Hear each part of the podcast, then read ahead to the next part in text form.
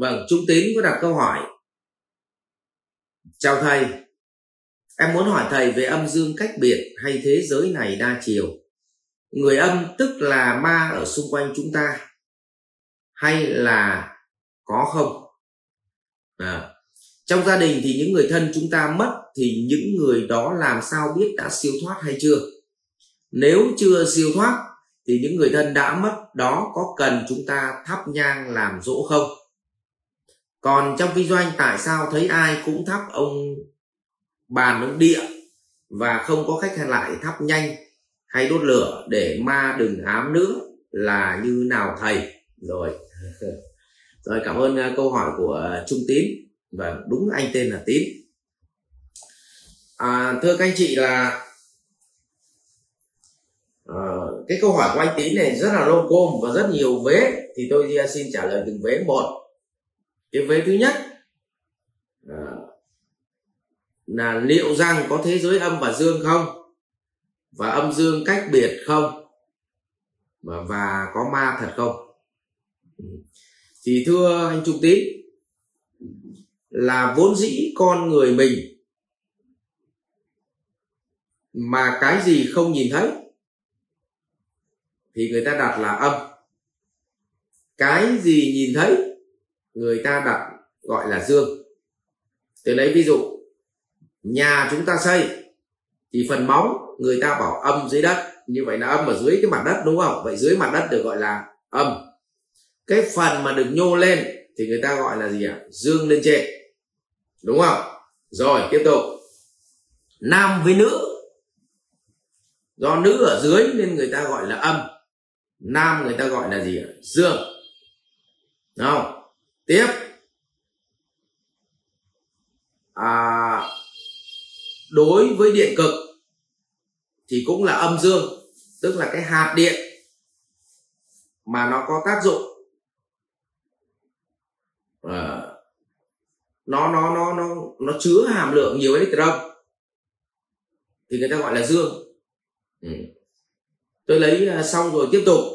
Đối với ờ, cõi vô hình thì cái gì nhìn thấy thì gọi là dương, cái gì không nhìn thấy được gọi là âm. Ví dụ trong con người mình thì nếu như nó tồn tại cái vật chất này mà mình nhìn thấy hình người, ví dụ như tuấn này mà đang nhìn thấy hình người, thì được gọi là dương. Nhưng cái linh hồn của ông tuấn là không ai nhìn thấy thì cái đó được gọi là âm.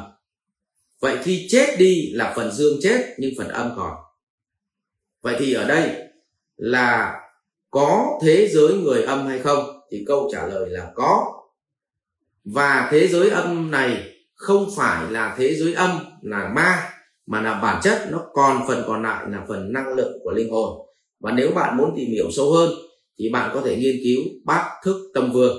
Nhá, về đọc bát thức tâm vương hoặc nghe bát thức tâm vương của thầy trên kênh youtube là có thể bạn sẽ hình dung ra. Ok ạ. À. câu chuyện thứ hai. Người chết có hiện tượng không siêu thoát hay không? Thì câu trả lời là có. Và nếu không siêu thoát thì có nên thắp hương cho họ không? Thì câu trả lời là không. Còn làm thế nào để họ siêu thoát? Thì có rất nhiều cách. Thì cái này bạn phải đi học chuyển hóa tâm thức. Thì bạn mới hiểu với trả lời được tất cả những cái cái cái vướng vướng mắc này. Bởi vì nó là cả một cái vấn đề rất là dài. Nó liên quan đến uh, duy thức. Và nếu bạn không hiểu duy thức thì bạn sẽ không hiểu được phần này cho nên nếu giải thích ở trên này thì nó rất là là chung chung ừ. thì nếu có điều kiện thì bạn nên đi học để chuyển hóa tâm thức. Rồi à câu chuyện thứ ba là bạn hỏi là trong kinh doanh tại sao ai cũng thắp nhang vào ông địa? Không có khách thì cũng thắp mà mà hoặc là đốt ờ, đốt vía để cho nó đỏ hơn. Thì câu trả lời là như như sau. Thưa bạn à, trong đạo Phật thì có một cái pháp tu trong 37 phẩm trở đạo đó là ngũ lực trong ngũ lực thì được chia làm năm lực lực một. Đó là trước khi bạn làm cái gì, bạn cũng phải có tín lực. Hai, nếu có tín lực rồi thì bạn phải gì ạ? Nỗ lực làm việc, gọi là tấn lực. Nếu có tấn lực rồi, nỗ lực làm việc rồi, nhưng phải có niệm lực, nghĩa là gì? Trong mọi thời khắc làm việc, mọi ngành nghề, mọi lĩnh vực thì đều có lúc thuận lúc nghịch đều có lúc khó, lúc dễ.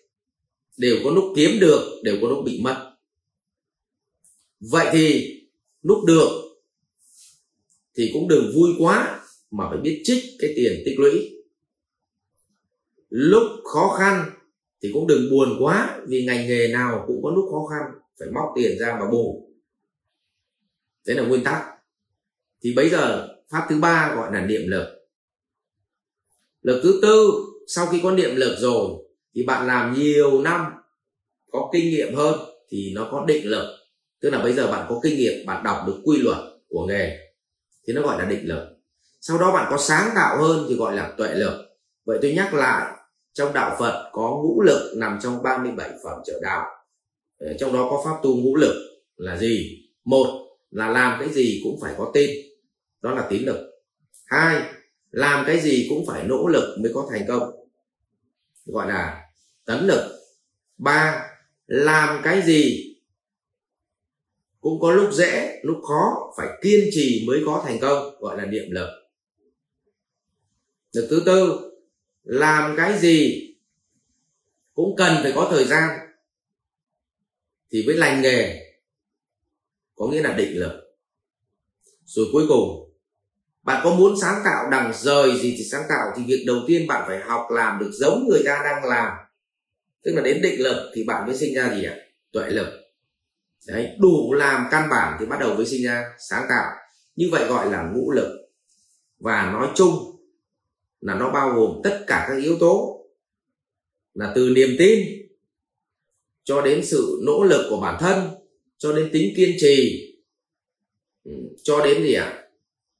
Ờ, cần cái biến thời gian thì bạn mới giỏi được một nghề mới giỏi được một lĩnh vực và từ đó mới có sáng tạo và trở thành những người, người dẫn đầu trong lĩnh vực được. Nghề nào thì nghề.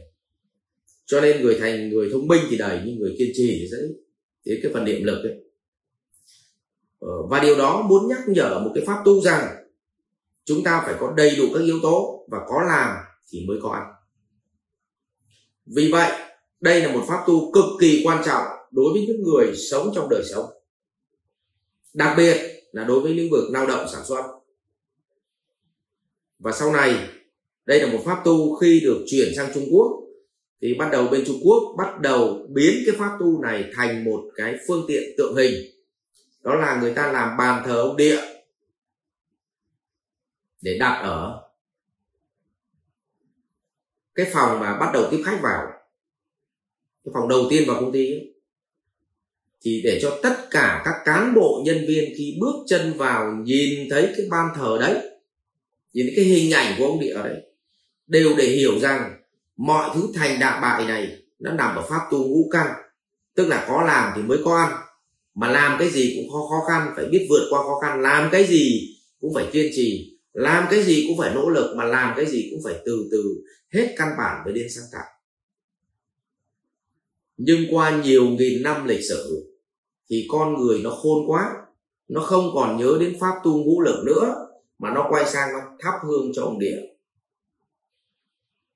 Chính vì vậy mà tất cả các cơ quan, đoàn thể, kinh doanh đều thắp hương cho ông ông địa.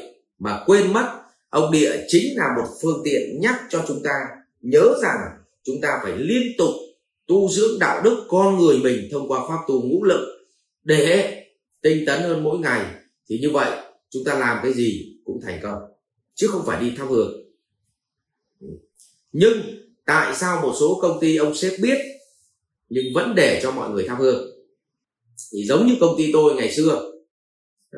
Thì mấy đứa nó bảo thế này, thầy ơi, sao ngày xưa thầy để cho bọn con thắp hương mà thầy biết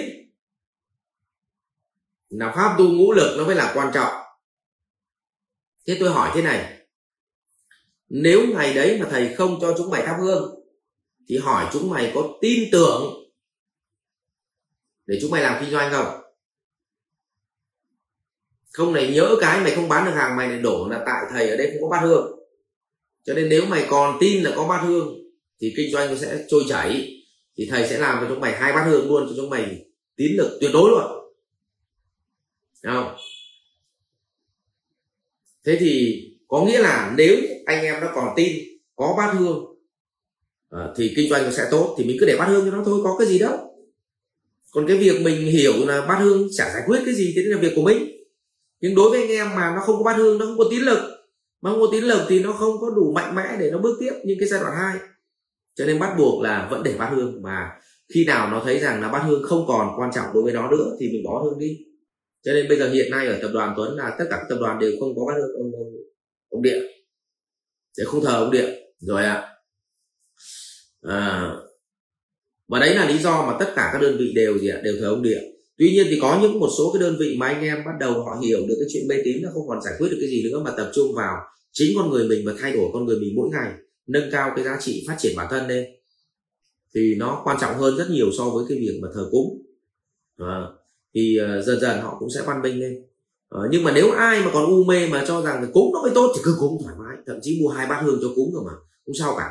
Rồi ạ à, xin cảm ơn câu hỏi của uh, của trung tín uh, để bạn hiểu đến tận cùng của cái việc cúng bái là gì. Vậy thì uh, cuối cùng là trong cuộc sống này cúng bái theo quan điểm của đạo phật là ngũ lực. Thì các anh chị cúng bái rồi đốt hương hay đốt giấy hay là chọn ngày rằm mùng 1 hay là chọn ngày đẹp để đi làm thì bản chất nó là định nó nó, nó là một cái loại định kiến rồi nhưng mà vì cái định kiến như vậy họ tin vào cái ngày đấy nó tốt thì họ có cái tín lực. Mà có tín lực thì họ mới nỗ lực mà nỗ lực thì họ mới thành công được. Cho nên không sao cả. Miễn là có cái gì mà giúp cho họ dám bước đi trong đời sống này và họ nỗ lực họ làm việc thì chúng ta mượn phương tiện đấy để giúp họ cũng không sao cả. Cho nên là bát hương hay là à, thờ cúng hay là hóa vàng hay là cái gì không quan trọng. Quan trọng nhất là giúp cho họ có tín lực để họ tin là hãy bắt tay bạn làm đi thì như vậy nó nó sẽ có hiệu quả vâng ạ rồi cảm ơn à. Học viện Doanh nhân CEO Việt Nam cảm ơn bạn đã quan tâm theo dõi. Để biết thêm chi tiết về các chương trình huấn luyện của thầy Ngô Minh Tuấn và Học viện Doanh nhân CEO Việt Nam, xin vui lòng truy cập website ceovietnam.edu.vn